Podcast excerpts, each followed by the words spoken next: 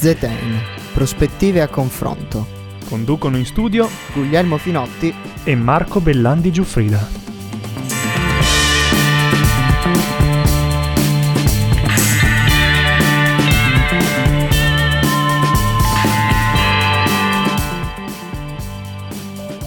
Buonasera radioascoltatori, benvenuti a una nuova puntata di ZN, prospettive a confronto. È qui con me, io sono il vostro Guglielmo Finotti come sempre, qui con me c'è il caro Marco Bellandi Giuffrida, ciao Marco. Buonasera a tutti, buonasera ai nostri radioascoltatori e grazie di essere con noi anche questa sera. Ed eccoci qua, eccoci qua, oggi parliamo di qualcosa di diverso dopo le ultime due puntate eh, dedicate al coronavirus. E sul quale sembra dovremo tornare presto a parlare perché la questione si fa sempre più urgente. Ma questa puntata sarà interamente dedicata alla Brexit, caro Guglielmo, un tema che in qualche modo è anch'esso, è anch'esso virale. Ah, sì, virale, virale, direi proprio di sì. Ed è un peccato che sia andato un po' in secondo piano perché ci sono molte cose importanti che stanno per succedere ora. Ma allora andiamo un po' a fare una overview, come nostro solito, una piccola introduzione alla nostra materia. Intanto vi ricordiamo che eh, potete andare a recuperare le vecchie puntate eh, su Spotify o su sambaradio.it, anche su Google Podcasts in realtà. Ma veniamo subito a noi perché ci sono una serie di eh, cose importanti di cui si parla. Ora, con tutta la storia coronavirus è andato tutto un po' sotto silenzio, ma eh, le negoziazioni tra eh, il Regno Unito e eh, l'Unione Europea continuano ad andare avanti. Continuano ad andare avanti, certo, e in realtà dobbiamo dirlo ufficialmente, dal primo febbraio del 2020 il Regno Unito non fa più parte dell'Unione Europea. Esatto. Noi questa puntata avremmo dovuto registrarla molto tempo fa, però diciamo, gli eventi contingenti ci hanno un po' permesso solo ora di dedicarci, di dedicarci e capire di che cosa parlare, dal momento che poi è servito in questo tempo eh, capire che cosa, eh, come andassero a delinearsi le future e le prossime azioni del governo britannico e soprattutto dell'Unione Europea. Esatto, ma infatti eh, dovete sapere che eh, sì, formalmente eh, il, con, dal 1 febbraio 2020 eh, il Regno Unito non fa, non fa, più parte dell'Unione Europea, quindi c'è stata tutta questa cerimonia un po' particolare dove eh, la bandiera del Regno Unito è stata ammainata e poi portata via, per esempio, dalle, dagli edifici di eh, Bruxelles, però, però cosa succede? Che eh, se voi andate in, uh, in, nel Regno Unito in questo momento, coronavirus permettendo e quarantena permettendo, ecco, eh, quello che vi troverete è una situazione non marcatamente differente da quella che è sempre stata fino adesso. E questo perché? Perché c'è un, il cosiddetto periodo di transizione in opera. C'è un periodo di transizione, però, mm, caro Guglielmo, prima di, per, di parlare del periodo di transizione, vorrei ricordare a tutti gli ascoltatori una data che sembra passata ormai da due secoli, ma in realtà ci divide da questa data, si dividono da questa data in realtà soltanto tre anni e mezzo. Questa data è il 23 giugno 2016, perché il 23 giugno 2016 il Regno Unito, che per l'appunto eh, sotto la guida ai tempi di, di David Cameron aveva indetto questo referendum sulla, sull'uscita eh, o meno dall'Unione Europea, bene, in quel referendum il 51,89% degli elettori britannici ha votato per il Leave, mentre soltanto il 48,11% dei, dei votanti britannici ha votato per il Remain, con un'affluenza alle urne del 71,8%.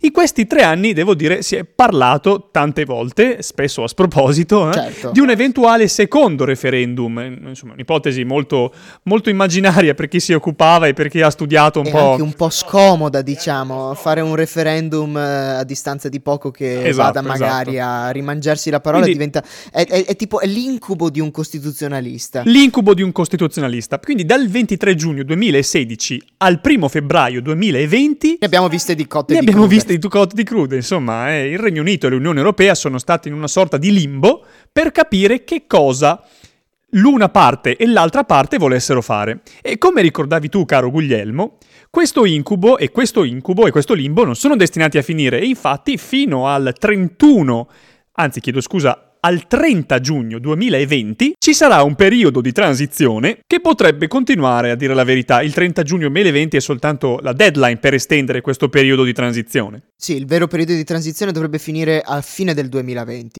Certo, certo. Quindi senza, senza, un accordo definitivo che vada, come dire, a, a comporre la relazione eh, tra, i due, tra, i, tra, i due, blocchi, quindi tra il Regno Unito e tra l'Unione Europea, eh, senza questo accordo, questo significa che eh, l'ultimo giorno del certo. 2020 eh, a un certo punto il Regno Unito se ne andrà e ci sarà la cosiddetta hard Brexit. Sempre che appunto, come dicevi tu, non venga trovato un accordo, perché se entro quella data si troverà un accordo, ecco allora, che ci sarà allora una nuova eh, esatto. insomma, relazione non governata più dai, dai trattati costitutivi dell'Unione Europea tra Regno Unito e quello che rimarrà dell'Unione Europea, dopo l'uscita del Regno Unito ovviamente.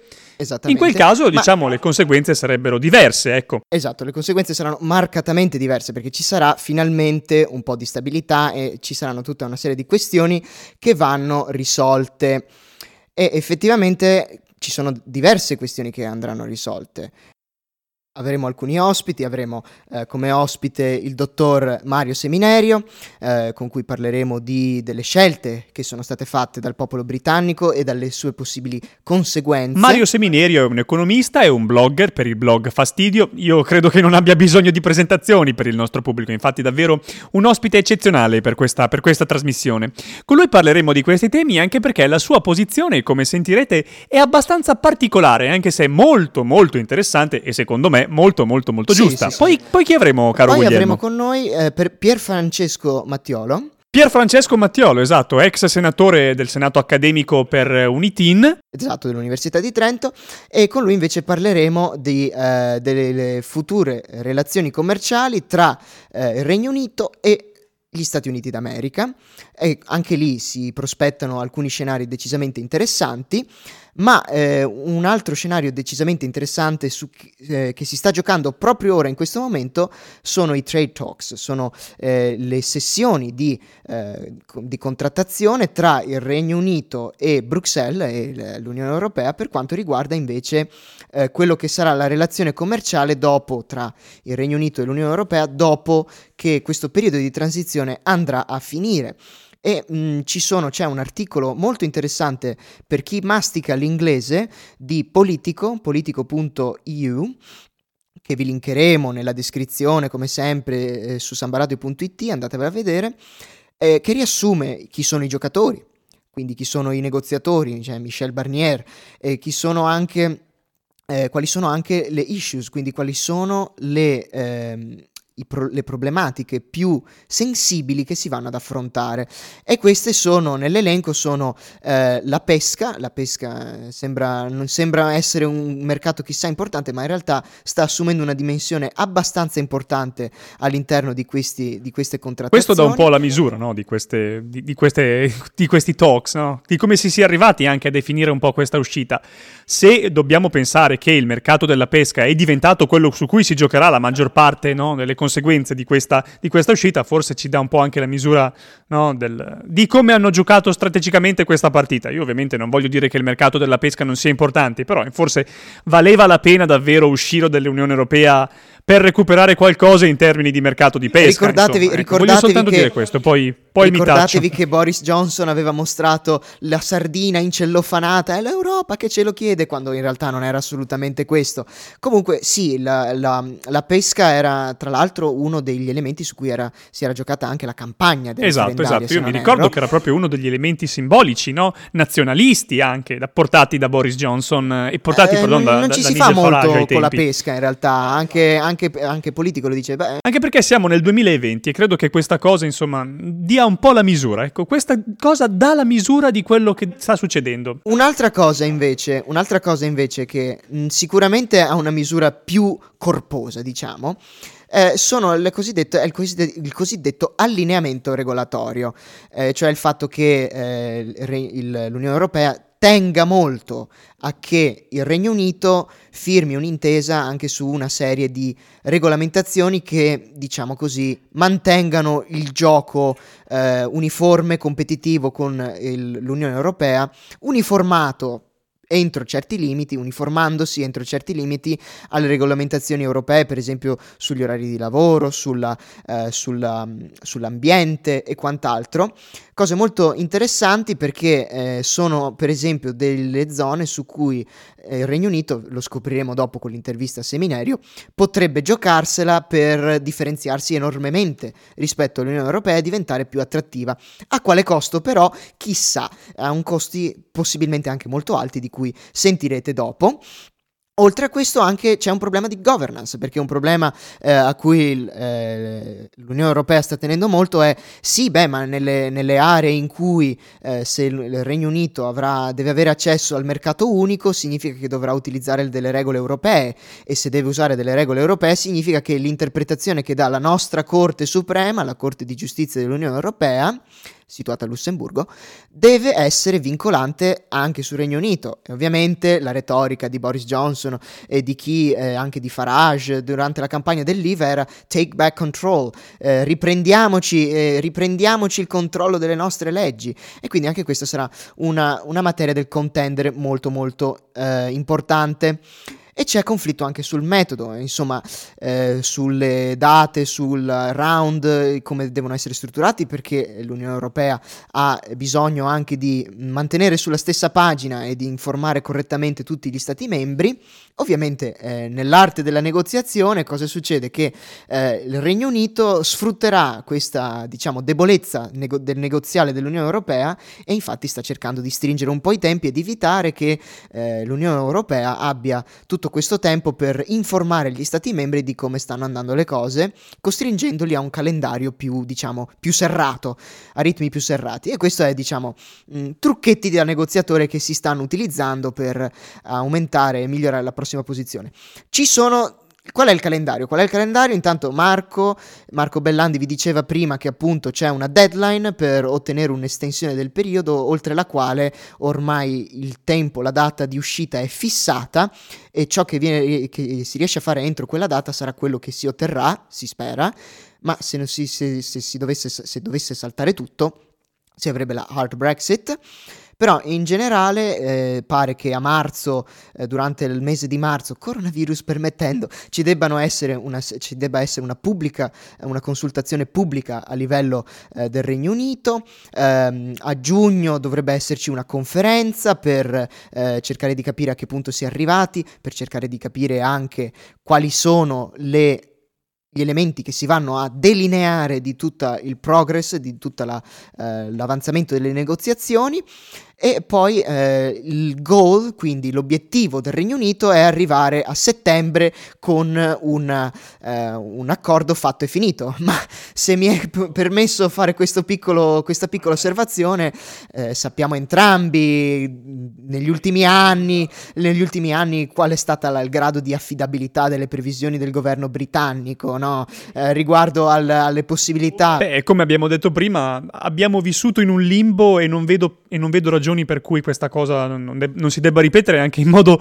peggiore e più drastico, dal momento che il coronavirus in Europa sta un po' ritardando qualsiasi tipo di procedura regolare, ecco. E in più c'è anche il problema della, eh, c'è anche il problema purtroppo del, dell'Irlanda, anche certo. quello va affrontato, quello è un problema eminentemente politico. Ma questo e molto altro dopo la nostra pausa musicale. È arrivato il momento della pausa musicale, Bellandi, sai? La nostra pausa musicale oggi è dedicata, è dedicata interamente a Elisabetta Emelio. Eh, Elisabetta Emilio è la cantante dei Sic Tamburo e la bassista anche dei Prozac Più, due gruppi che hanno segnato la storia della musica italiana, del punk italiano.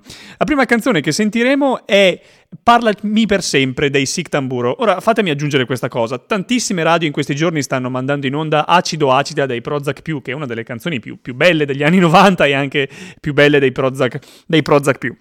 Tuttavia, dobbiamo ricordare, caro Guglielmo, che in quella canzone non è, cantata, non è cantata da Elisabetta Emilio, in quella canzone Elisabetta Emilio suona il basso e lo fa, e lo fa benissimo. Elisabetta Emilio le sue doti canore le ha mostrate in modo diciamo preponderante eh, nei Sic Tamburo e quindi ci sentiamo questa, questa canzone, voi state con noi e torniamo poi con Mario Seminerio.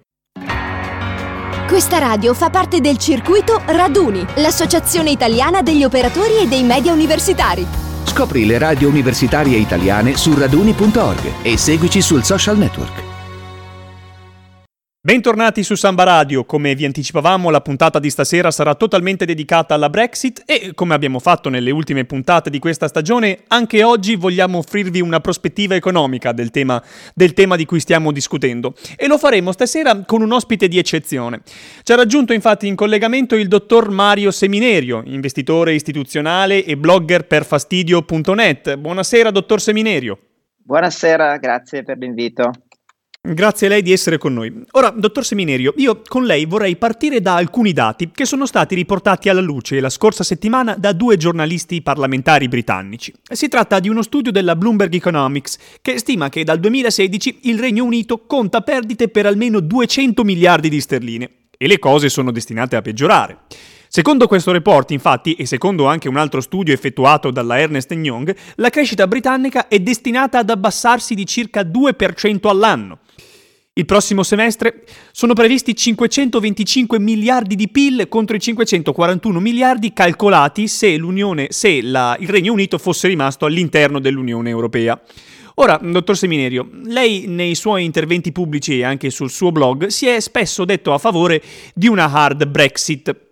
Ora, le voglio chiedere, di fronte a questi dati, che disegnano diciamo, uno scenario piuttosto drammatico, piuttosto tragico, eh, le chiedo, secondo lei la soluzione della hard Brexit è ancora, è ancora quella, quella più auspicabile?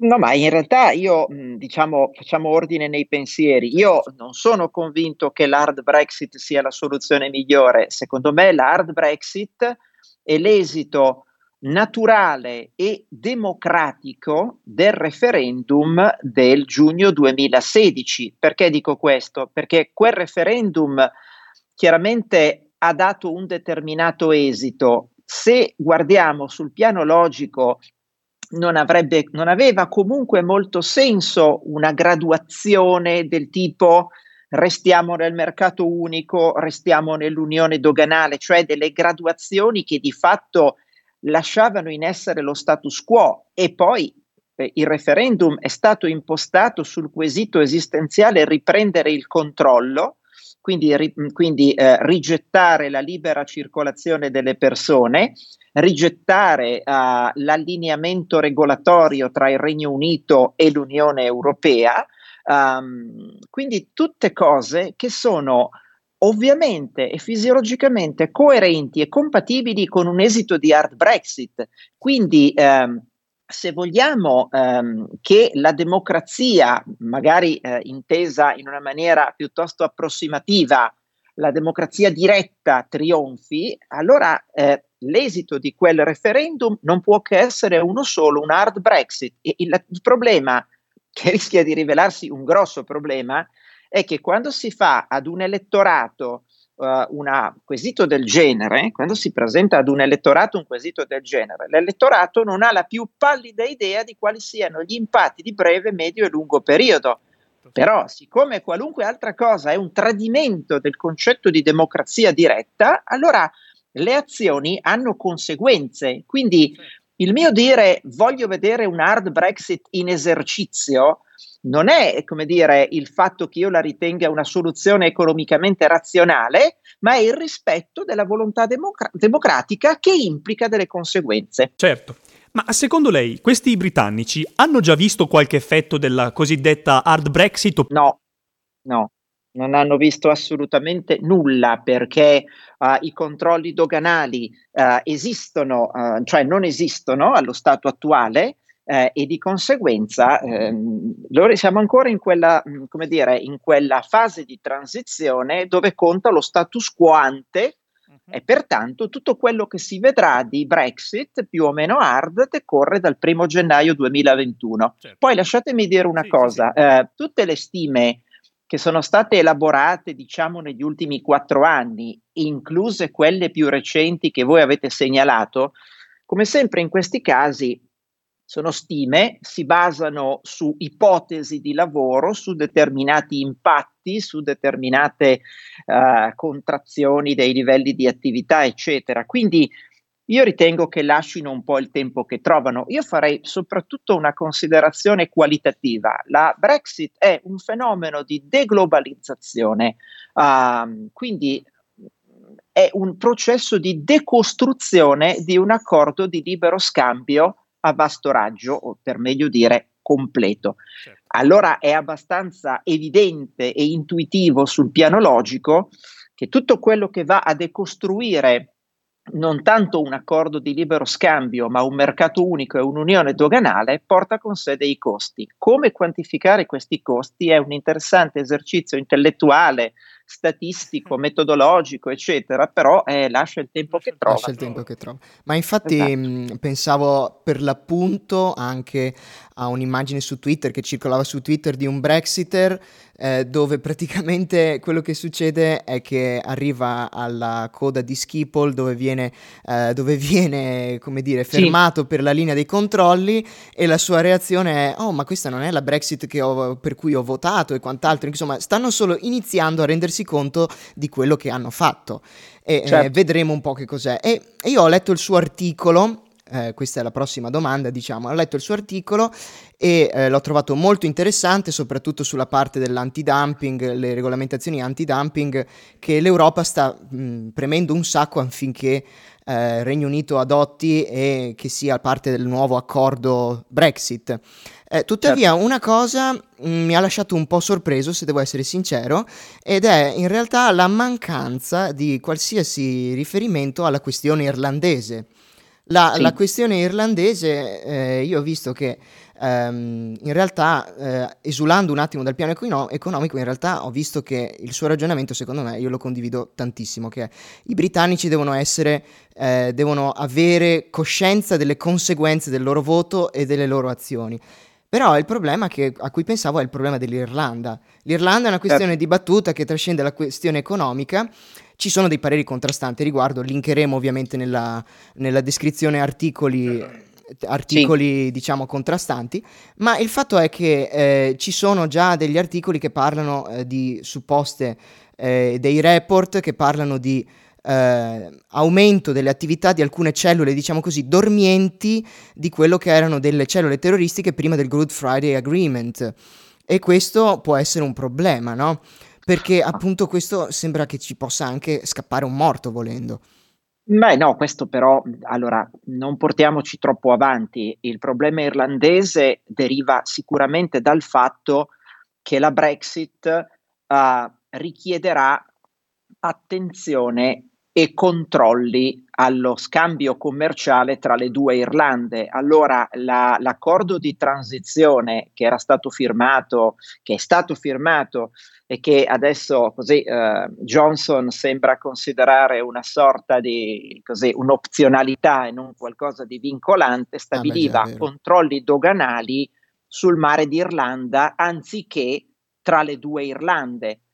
A me questo sembrava già dall'inizio piuttosto velleitario, perché comunque c'è un rischio di contrabbando, c'è un rischio di distorsioni economiche. Uh, se la Repubblica d'Irlanda avrà un vantaggio competitivo, l'Irlanda del Nord rischia di essere, come dire, terremotata sul piano economico e viceversa, ma è più la prima ipotesi. Allora, cosa succede a questo punto? Che um, potrebbero sorgere le tensioni a, a, partire dal Parlamento devoluto di Stormont che è stato appena rimesso in funzione dopo una pausa di tre anni per contrasti per tenere un referendum per la riunificazione delle due Irlande. E allora è lì che le tensioni potrebbero esacerbarsi e potrebbe tornare di attualità una qualche ipotesi di eh, movimento armato. Mm, allo stato attuale, prima bisogna vedere come andrà la, la, l'avvio dal primo gennaio 2021 e quali saranno le tensioni soprattutto cosa negozieranno. Tra l'altro, ehm, nei giorni scorsi Johnson ha anche ehm, mi pare di capire, minacciato o comunque gli europei ritengono che non stiano apprestando i controlli, eh, i posti doganali sul mare d'Irlanda. Quindi alla fine, um, se è un hard Brexit, uh, si risolve con il Regno Unito dentro il sistema di tariffe e quote dell'Organizzazione Mondiale del Commercio. E allora, siccome l'Irlanda del Nord è Regno Unito, vorrà dire che dovranno essere messe delle dogane fisiche al confine tra le due Irlande. se la situazione dovesse precipitare. Da lì in avanti tensioni di varia natura e quindi c'è un eh, rischio eh certo. che qualcuno chieda un referendum, ma attenzione, lo stesso identico problema, ovviamente non ci sono aspetti, come dire, di sangue eh, o di, eh, del fatto che in Irlanda c'è stata una guerra civile settaria per molti anni, ma pensiamo alla Scozia. La Scozia vuole assolutamente restare in un ambito di mercato unico e ehm, unione doganale con l'Unione Europea, quindi la perderà e quindi le tensioni sono destinate ad aumentare anche sul confine tra la Scozia e l'Inghilterra, per cui il Regno Unito eh, diciamo rischia di essere un regno disunito e una, la, la Gran Bretagna rischia di essere la piccola Inghilterra. Eh certo. Ma infatti, infatti um, ho una conoscenza, diciamo, che viene dall'Irlanda del Nord, di cui mi parlava, era abbastanza preoccupata a riguardo perché dice, beh, eh, la nostra corrente elettrica proviene dalla eh, Irlanda, dalla Repubblica di, di Irlanda, quindi nel caso di una hard border, quello che succederebbe è che noi banalmente rimarremmo senza, se non ci fosse un accordo, pot- rischieremmo di rimanere senza luce. Ed era abbastanza sì. preoccupata per questo. Ma tornando invece a un uh, argomento più prettamente economico, sono curioso di uh, sentire magari più nel dettaglio uh, quello che lei nel suo articolo propone, ehm, o meglio, sostiene che magari una delle possibili ipotesi è che eh, la, il Regno Unito possa cercare di eh, proseguire una ipotesi di ehm, Singapore sul Tamigi, cioè un, uno stile eh, banalmente vicino alla, a Singapore fatto di eh, molte pratiche che noi definiremo di dumping, cioè eh, può stabilire, ci può spiegare in che cosa corre, che cosa, di cosa si tratta questo rischio ai nostri radioascoltatori, che cos'è molto brevemente il dumping e quale, quale potrebbe essere questa possibile evoluzione di modello. Ma più che dumping direi disallineamento regolatorio, nel senso che è quello che sta dicendo uh, Johnson in queste settimane, del tipo guardate che noi non abbiamo alcuna intenzione di restare a fare la fotocopia delle normative dell'Unione Europea per quanto riguarda standard ambientali, sanitari, fitosanitari uh, e lavoristici, allora eh, noi ci se- sentiamo liberi di prendere le nostre iniziative. Allora, Singapore sul Tamigi è uno slogan, a parte che poi Singapore, voglio dire, è una città-stato con delle sue regolamentazioni non lasche, per cui anche questa è un po' una semplificazione, ma um, visto che il Regno Unito è fisicamente molto vicino all'Unione Europea e visto che il commercio estero si nutre di vicinanza geografica, no? la famosa teoria della gravitazione del commercio estero, vista la dimensione dell'economia britannica, l'Unione certo. Europea vuole evitare che loro facciano,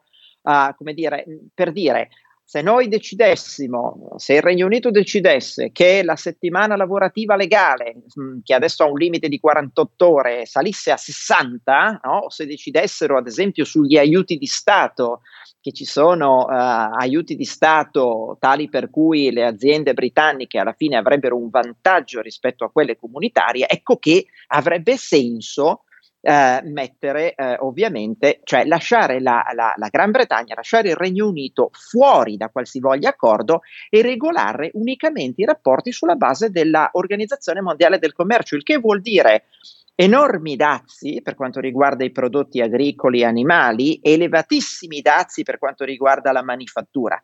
Questo è il punto, cioè è una cosa di una semplicità disarmante. Se voi ritenete di dover essere autonomi e indipendenti, di dare aiuti di Stato, di non avere standard di tutela ambientale simili ai nostri, quindi magari usare produzioni più inquinanti che diventano a minor costo proprio perché sono più inquinanti, se ritenete di dover abbattere il costo del lavoro, eccetera, eccetera, non avrete accesso agevolato al mercato unico e all'unione doganale. Eh, starete con le vostre tariffe, che sono il 2, il 10, il 15, il 25%, e vedremo cosa riuscirete a fare. Tra l'altro, lasciatemi dire una cosa: Prego. c'è un documento del governo britannico uscito esattamente questa settimana, quindi il 4 marzo, credo, il 3 o 4 marzo che stima, ma anche queste sono delle stime chiaramente scritte sull'acqua, visto l'orizzonte temporale, ma a me fanno sorridere, che da un accordo di libero scambio tra Regno Unito e Stati Uniti, che è una delle cose più preziose e importanti per il governo Johnson, uh, il PIL britannico aumenterebbe a regime in 15 anni tra lo 0,07% e lo 0,15%. 15 anni per fare più 0,15 è rumore statistico. Pensate, noi ci lamentiamo della scarsa serietà dei governi italiani, però se guardiamo fuori troviamo dati di questo tipo, come dire, se, se Atene eh, piange, già. Sparta piange, Sparta Atene non, non ride. Esatto. Eh, o viceversa, non mi ricordo com'era la... Per cui quello è il concetto, diciamo. Dottor Seminerio, noi, noi, la ringraziamo davvero per essere stato con noi stasera e la ringraziamo davvero per questo suo intervento puntuale su tutte, su tutte le questioni. Grazie mille. Grazie a voi, buon lavoro e buona, eh, un saluto agli ascoltatori. E ora, e ora vi lasciamo un'altra pausa musicale, un altro gruppo italiano oggi, sono i Blue Vertigo e della, dei Blue Vertigo sentiremo La Crisi. Ecco, devo dire che eh, insieme, insieme a, a, tanti, a, a, pochi altri gruppi italiani, anzi possiamo dire, i Blue Vertigo hanno segnato la storia degli anni 2000 della musica italiana. Permettetemi di dire una cosa, altro che bugo. E sentiamo questa canzone. Che succede? Questa radio fa parte del circuito Raduni, l'associazione italiana degli operatori e dei media universitari. Scopri le radio universitarie italiane su raduni.org e seguici sul social network. E bentornati, bentornati su Samba Radio. Con noi ci ha raggiunto in collegamento Pierfrancesco Mattiolo. Eh, Pierfrancesco Mattiolo, per chi non lo sapesse, è un'eccellenza tra, tra gli studenti di Trento, è già stato senatore per Unitin nel Senato accademico, eh, è sempre molto impegnato dal punto di vista per l'appunto eh, del sociale qua a Trento. E eh, è con noi anche perché qualche mese fa è, ha finito il suo tirocinio presso la, ehm, finito il suo tirocinio presso la rappresentanza presso la rappresentanza italiana all'Unione Europea, giusto Pierfrancesco? Anzitutto buonasera. Eh, buonasera, buonasera, Marco, grazie mille per la presentazione, parole sprecate, non, non me le meritavo. Comunque sì, sono, lo scorso inverno ho svolto un tirocinio presso la rappresentanza permanente italiana all'Unione Europea e in quell'occasione ho avuto modo di seguire un po' le attività soprattutto del Consiglio sì. con riferimento alla politica commerciale e ai rapporti tra Unione e Stati Uniti, Canada, insomma i rapporti esatto. transatlantici. E io ero proprio interessato a questo, a questo aspetto perché tu, come sai, stasera parliamo di Brexit, la puntata è dedicata, è dedicata alla Brexit, quindi io ti volevo, ti volevo, chiedere come prima cosa, hai percepito nella tua esperienza, anche alla rappresentanza, se effettivamente c'è quella special relationship tra eh, Stati Uniti e Regno Unito, che quando tu hai fatto questo tirocinio era ancora parte dell'Unione Europea, eh, oppure, oppure, credi che insomma, questa cosa, anche secondo tua, il tuo sentore, eh, non, non, sia, non sia poi così vero? Ah, guarda Arco, in realtà devo dire che io ho fatto anche il tirocinio in un periodo molto particolare in cui eh, il Regno Unito andava verso Brexit, poi c'era stata una battuta d'arresto, c'era tutto sospeso in vista delle elezioni di dicembre, poi si è ripartiti, quindi nel corso dei, dei mesi di tirocinio ho visto a volte il Regno Unito partecipare attivamente alla vita politica brussellese, altre volte invece essere, avere un ruolo più defilato, però indubbiamente è vero che c'è un rapporto speciale tra il Regno Unito e gli Stati Uniti. È un rapporto che mh, è lungo, è molto risalente nel tempo, è da pluridecennale ormai, però è anche un rapporto un po' strano. Un po' strano, eh, un rapporto... dici, sì. Mm, sì, sì, perché da un lato è vero che ehm, tra i due paesi c'è un'affinità che va dai valori in comune, non solo naturalmente la democrazia, ma anche ad esempio la visione dell'economia, del mercato. Ma da sé c'è anche eh, una, la comunione linguistica che naturalmente gioca un ruolo importantissimo. Però eh, è anche vero che ogni tanto ci sono delle battute d'arresto, degli, anche degli strappi all'interno di questa relazione. Tant'è che, ad esempio, eh, europei, ed è un punto di vista eh, abbastanza anche questo atavico. Ecco, abbiamo sempre mm, guardato un po' con scetticismo questa relazione speciale. Addirittura eh, il, il cancelliere, cancelliere, Schmidt, che è stato sì. cancelliere della Germania dell'Ovest, um, aveva commentato una volta dicendo che la relazione tra Stati Uniti e Regno Unito era così speciale che solo un partner ne conosceva, ne sapeva dell'esistenza, naturalmente era il Regno Unito. Infatti, certo a volte gli americani sono un po' freddini rispetto a questa relazione, nonostante mh, leggevo dei dati interessanti qualche mese fa che per il 40% degli statunitensi il, l'alleato principale del loro paese è proprio il Regno Unito, 40%, mentre invece al secondo posto c'è il Canada che viene percepito come l'alleato principale da, mi pare, il 20% degli americani. Quindi è effettivamente un rapporto forte. Certo. Un rapporto molto forte. Guglielmo, tu hai una domanda su questo, se non sbaglio, giusto? Sì, sì, sì, sì, esatto. Allora, in realtà eh, volevo eh, cercare di capire esattamente adesso, ora che si sta eh, trattando dell'accordo commerciale tra eh, il Regno Unito e l'Unione Europea, cosa di cui abbiamo parlato anche nell'intervista precedente, e volevo capire al tempo stesso in parallelo cosa si sta muovendo sull'altro fronte, perché questa sembra essere eh, una cosa a due fronti in particolare, eh, con, tra gli mm-hmm. Stati Uniti e, il United Kingdom, e nello specifico anche mh, mm, ci sono state alcune recenti dichiarazioni, per esempio da Boris Johnson, eh, che riguardavano per esempio alcuni temi un po' particolari come l'NHS, che è la, la sanità pubblica, la sanità pubblica certo. eh, del Regno Unito, dove appunto si diceva che no, noi non, non, non la metteremo mai in vendita, non sarà mai in vendita per, eh, per uno Stato straniero, come non verrà privatizzata e quant'altro. Quindi in che termini si va delineando questa relazione commerciale speciale con gli Stati Uniti, ma anche se c'è qualche speranza che questo effettivamente accada oppure se la cosa rischia di essere un, un, po' tipo diciamo sopravvalutata, nel senso che viene venduta come qualcosa di eccellente, incredibile che succederà a breve, quando in realtà magari non è tutto rose e fiori. No, questo è sicuramente uno degli aspetti più interessanti, perché eh, come avete già detto, appunto, mh, il Regno Unito si trova adesso in una fase di transizione nei suoi rapporti commerciali con, innanzitutto beh, con l'Unione Europea perché uscirà dal mercato unico, ma questa uscita dall'Unione Europea è gravida di conseguenze anche perché eh, da decenni il Regno Unito eh, strutturava la sua politica commerciale proprio attraverso l'Unione Europea. Adesso ehm, il Regno Unito dovrà a fine anno uscirà non solo dal rapporto commerciale unico nel suo genere con l'Unione Europea, ma anche nel rapporto commerciale mediato attraverso l'Unione Europea che ha con tutti i paesi terzi, tra cui ad esempio gli Stati Uniti. Ecco. Quindi naturalmente mh, adesso eh, Londra deve da un lato definire la relazione commerciale con eh, l'Unione Europea e anche definirla con gli altri paesi terzi. E, e questo accordo Regno Uni- eh, gli, tra Regno Unito e Stati Uniti è particolarmente mh, interessante perché viene presentato in toni davvero, come dire, eh, trionfalistici da, da Boris Johnson, che tra l'altro ehm, adottato anche un po' il lessico di Trump, parla quando presenta questo accordo commerciale futuro, è tutto, tutto da definire. Dopo vi spiegherò anche un po' a che punto siamo adesso, perché appunto sono adesso gli inglesi, usa sempre parole come tremendous, terrific, sembra proprio un tweet di Trump. e in realtà, vero, vero. Eh, in realtà è, questo accordo è davvero in alto mare. Innanzitutto perché eh, in, la politica commerciale è eh, un settore di per sé molto, molto delicato.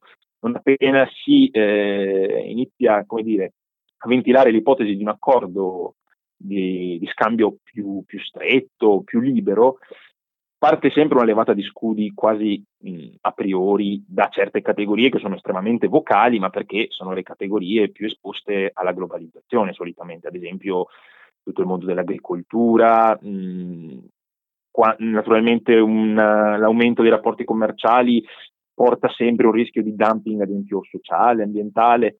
Naturalmente la sanità è un tema quanto mai delicato. Mm, il tema del servizio sanitario nazionale è venuto, come dire, è stato sollevato soprattutto dall'opposizione a Johnson, la quale insomma eh, denunciava il fatto che con questo accordo con gli Stati Uniti, mh, mm, ad esempio, il rapporto tra il Servizio Sanitario Nazionale inglese e ad esempio i fornitori di farmaci statunitensi, ecco, poteva, poteva in qualche modo pendere verso appunto eh, i fornitori statunitensi, perché alla fine ehm, le, le, merci che Trump vorrebbe maggiormente esportare probabilmente sono i prodotti agricoli, quasi tutti gli accordi commerciali di Trump, ad esempio i mini deal che Trump ha fatto con il Giappone, con la Cina, alle, alla fine dei suoi bracci di ferro appunto commerciali, soprattutto toccavano i prodotti dell'agroalimentare.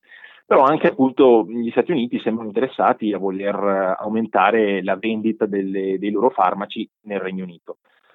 Mm. Non solo, c'è anche la, il problema che eh, tutto il farmaceutico era pesantemente regolato dall'Unione Europea e anche adesso è tutto da discutere che legame ci sarà tra il Regno Unito e la regolamentazione europea del settore, ad esempio. Certo. Quindi ecco, mh, è un settore in cui gli oppositori di Johnson sapevano che potevano colpire duramente e, e giustamente l'hanno fatto.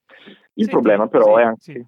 Scusa se ti interrompo, eh, Prego. volevo un attimo, giusto perché abbiamo poco tempo, per... eh, vorrei che tu ci dicessi qualcosa su come, come hai visto la questione Huawei, per esempio, no? Mm, eh, certo. Noi qui, eh, insomma, il rapporto anche di collaborazione, diciamo, abbastanza stretto su difesa e intelligence no? tra, tra, tra Regno Unito e Stati Uniti d'America. Da questo punto di vista, tu credi che ci possano essere delle conseguenze, se saranno positive, negative? Come, come vedi questo, questo aspetto della, della vicenda? Mm, eh, sicuramente questo è stato in qualche modo un intoppo anche in questa special relationship che c'è tra Regno Unito e Stati Uniti, sì, sì. perché da un lato la cooperazione tra i due paesi sui temi di difesa, sicurezza, intelligence è strettissima. Eh, basti pensare che i, i, militari del Regno Unito vanno a fare le esercitazioni negli Stati Uniti e mh, c'è proprio un sistema di cooperazione stabile tra tutti i paesi anglofoni, non solo Stati Uniti e Regno Unito, ma anche ad esempio l'Australia, la Nuova Zelanda, che è la cosiddetta alleanza dei Five Eyes, dei, dei, dei cinque occhi. E, ehm, e va da sé che mh, quando ehm, la, l'amministrazione Trump un, è molto sulla difensiva per quanto riguarda eh, l'utilizzo delle tecnologie di Huawei per eh, l'infrastruttura 5G qui in Europa e ha fatto pressioni sui suoi alleati europei, non solo il Regno Unito, ehm, affinché in qualche modo si vuole, eh, l'Unione Europea e adesso beh, il Regno Unito che va per conto suo chiudessero le porte appunto all'azienda um, cinese che è da sempre vista come una minaccia alla sicurezza. Il fatto è che Londra, ad esempio, qui è tutt'altro che arrendevole rispetto Unito, eh, agli Stati Uniti e ha detto anzi molto chiaramente che per ora sembra interessata a, a considerare l'offerta di Huawei, proprio perché da un lato mh, non vedono Huawei come una poi così grande minaccia sicure- per la sicurezza e mh, soprattutto il Regno Unito ha un approccio molto liberista e non vede altri competitor che possano offrire servizi della stessa qualità e allo stesso costo rispetto a Huawei, almeno non ci sono certo. campioni europei capaci di fornire questa infrastruttura. E quindi questo è sicuramente un tema delicato come la sicurezza, su cui gli Stati Uniti adesso non vogliono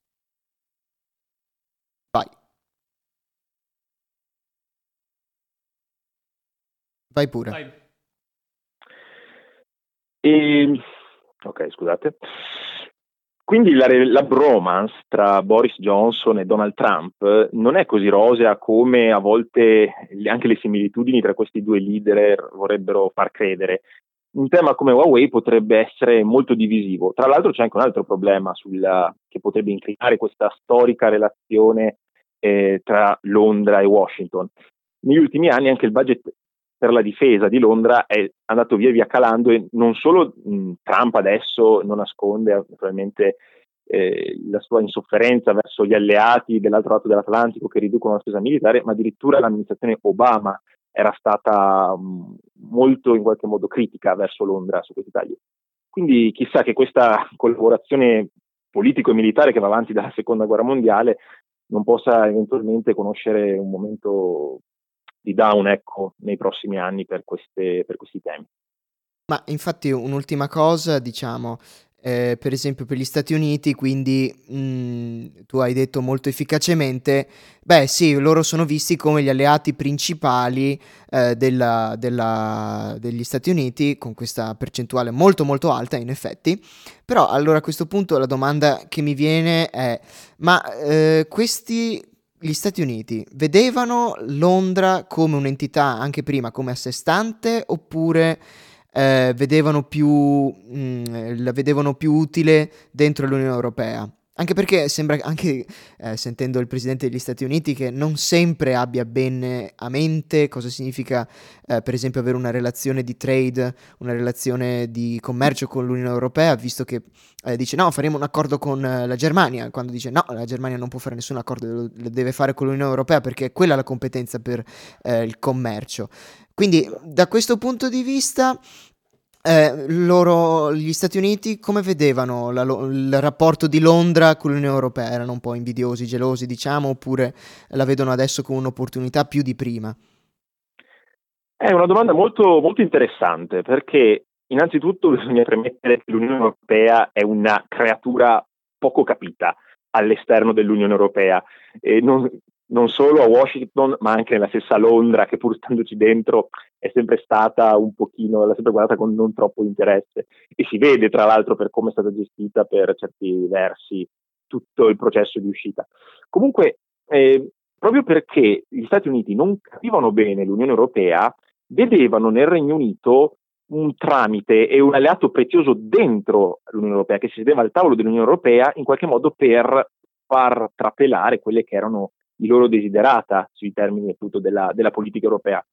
E questo sia sulle questioni proprio politicamente, più politicamente sensibili, eh, sia anche però sulla politica commerciale.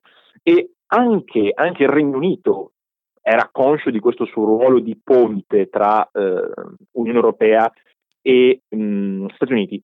Ora, mh, tradizionalmente Washington mh, ha sempre dato questo ruolo, al, al, Regno Unito e anche se noi pensiamo all'amministrazione Obama aveva in qualche modo fatto capire che non vedeva di buon occhio Brexit, anche perché adesso gli Stati Uniti dovranno trovare forse un altro alleato al tavolo europeo che possa in qualche modo eh, far sentire la propria voce.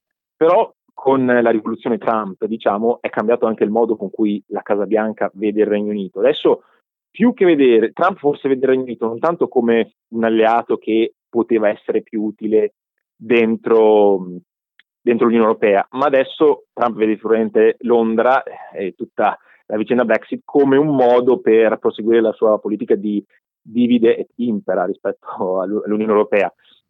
Un'Unione Europea forte non è negli interessi di Trump e della sua amministrazione repubblicana e quindi anzi mh, il fatto di voler di aver sempre incoraggiato Brexit, Johnson, Trump non ha, non ha mai fatto un mistero, e anche il fatto di proporsi interessati a un accordo commerciale è un modo un po' per aiutare l'alleato britannico in questa, in questa come dire, politica di mh, indebolimento dell'Unione Europea. Quindi penso che, ad esempio, se cambiasse il presidente eh, quest'anno, cosa che appunto è un, un'altra questione molto aperta. Un'altra questione molto aperta, sì, infatti.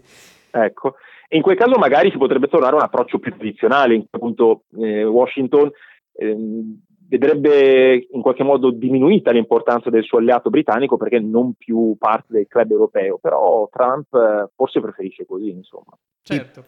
Guarda Pier Francesco, noi ti ringraziamo tantissimo per essere stato Grazie con noi stasera e tua, ti ringraziamo della tua disponibilità e speriamo soprattutto di, di averti come ospite anche qualche, qualche altra volta. volta certo. I tuoi interventi sono stati molto molto interessanti questa sera. Sarebbe un piacere, grazie a voi e grazie anche agli ascoltatori. Perfetto. A presto. A presto. Allora, sì, senti, questa, adesso... E dopo queste due interviste è arrivato il momento di chiudere. Il tempo a nostra disposizione è ahimè, terminato. Non sai, Marco, quanto mi faccia piacere intrattenere. No, no, no, no, no, no, buono, buono. Non, no, non, non, mi fraintendere. Non sai quanto mi faccia piacere allietare i nostri ascoltatori. Vorrei farlo per più tempo. Vorresti farlo per più tempo? No, oggi sono anche contento perché la scelta musicale di cui rivendico totalmente è stata perfetta, secondo me. Eh. Stiamo allora, mandando della buona musica, oltre che ovviamente agli argomenti.